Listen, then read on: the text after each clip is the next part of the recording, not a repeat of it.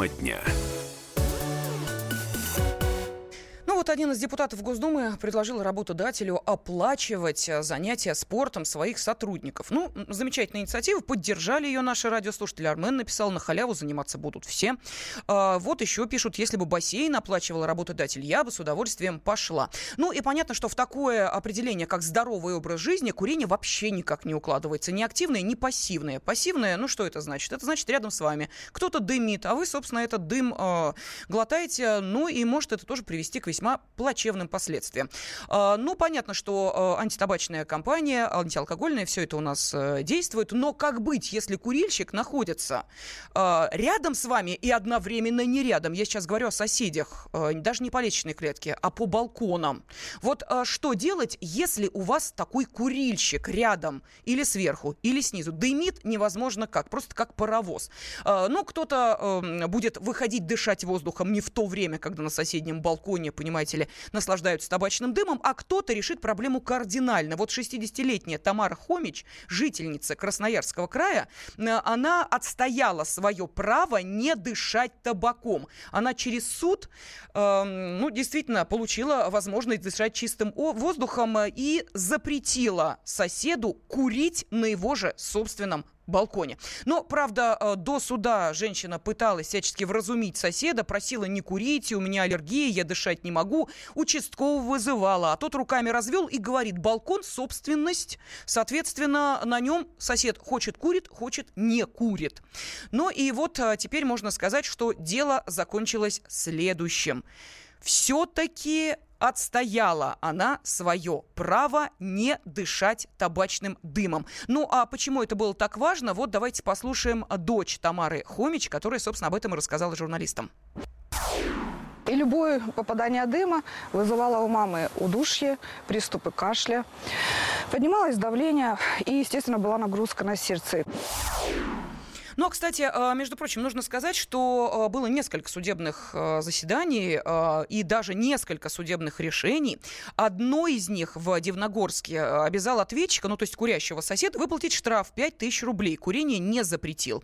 Но Красноярский краевой суд Тамару Хомич поддержал. И вот согласно решению этого суда, теперь соседу запрещено курить на балконе. Ну, вы скажете, а как это будет проверяться? Вот здесь э, давайте мы собственно, э, пока так далеко идти не будем. Э, посмотрим, э, ну, хотя бы на созданный прецедент. Кстати, не первый. Дело в том, что в прошлом году уже, вот почему сумма 5000 рублей, да, изначально как штраф этому соседу появилась. Дело в том, что в прошлом году Верховный суд впервые присудил в качестве компенсации соседям за моральный вред от курения на, балконе, на балконе именно вот эту сумму 5000 рублей. Но вы знаете, прецедент создан, значит, в юридической практике можно будет на него ссылаться.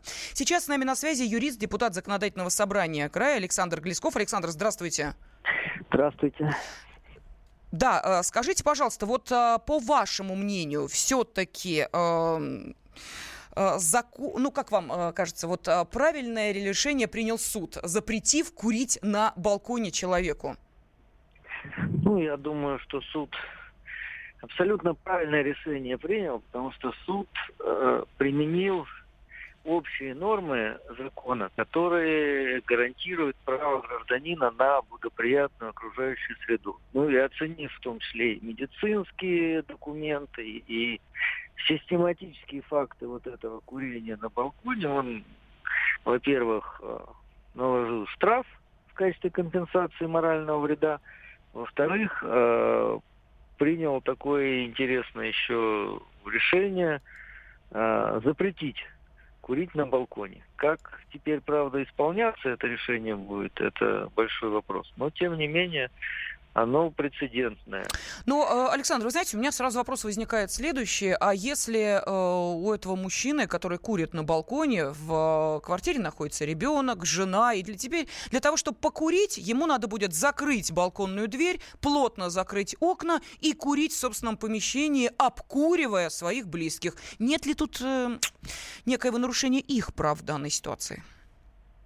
Ну, это же курение дело добровольное.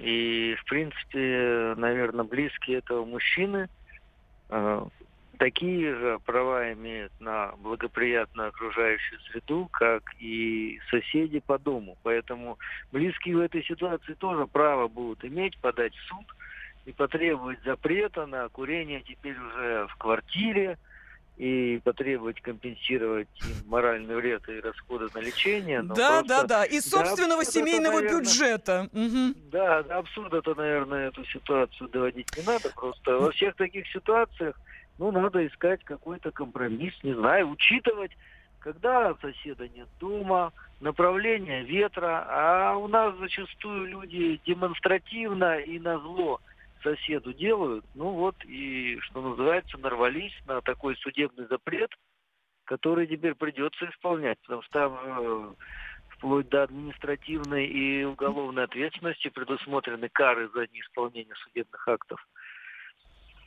Скажите, пожалуйста, Александр, а вот по вашему мнению, насколько а, все-таки эта практика станет широко распространенной? Будут ли теперь все, ну, скажем так, недовольные соседи, на которых сбрасывали окурки сверху или а, об, а, ну, обволакивали а, клубами дыма, идти в суды для того, чтобы отстоять свое право не дышать, например, вот этим отравленным табаком воздухом?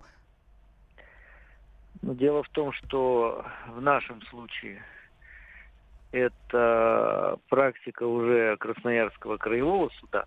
Поэтому хоть у нас и не прецедентное право, но все равно нижестоящие суды к вышестоящим прислушиваются. И, значит, по Красноярскому краю это уже точно может получить распространение.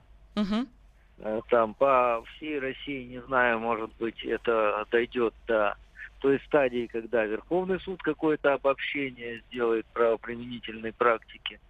Но с моей -то точки зрения, вот как юриста, который много дел провел, вот именно связанных с а, возмещением нематериального какого-то вреда жизни, здоровью, это правильная совершенно тенденция, когда суды начинают применять общие нормы, и не только связанные там вот с э, ограничением табакокурения. У нас еще один интересный прецедент недавно появился, когда суд признал незаконным выделение, например, леса под строительство коттеджей, применив тоже конституционные вообще даже нормы, которые гарантируют человеку право на благоприятную окружающую среду.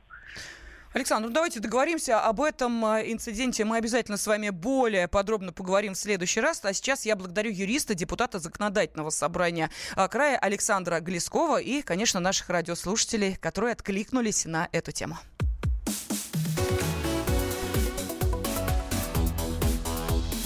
Тема дня. Проблемы, которые вас волнуют. Авторы, которым вы доверяете. По сути дела, на радио «Комсомольская правда». Дмитрий Потапенко. По пятницам с 7 вечера по московскому времени.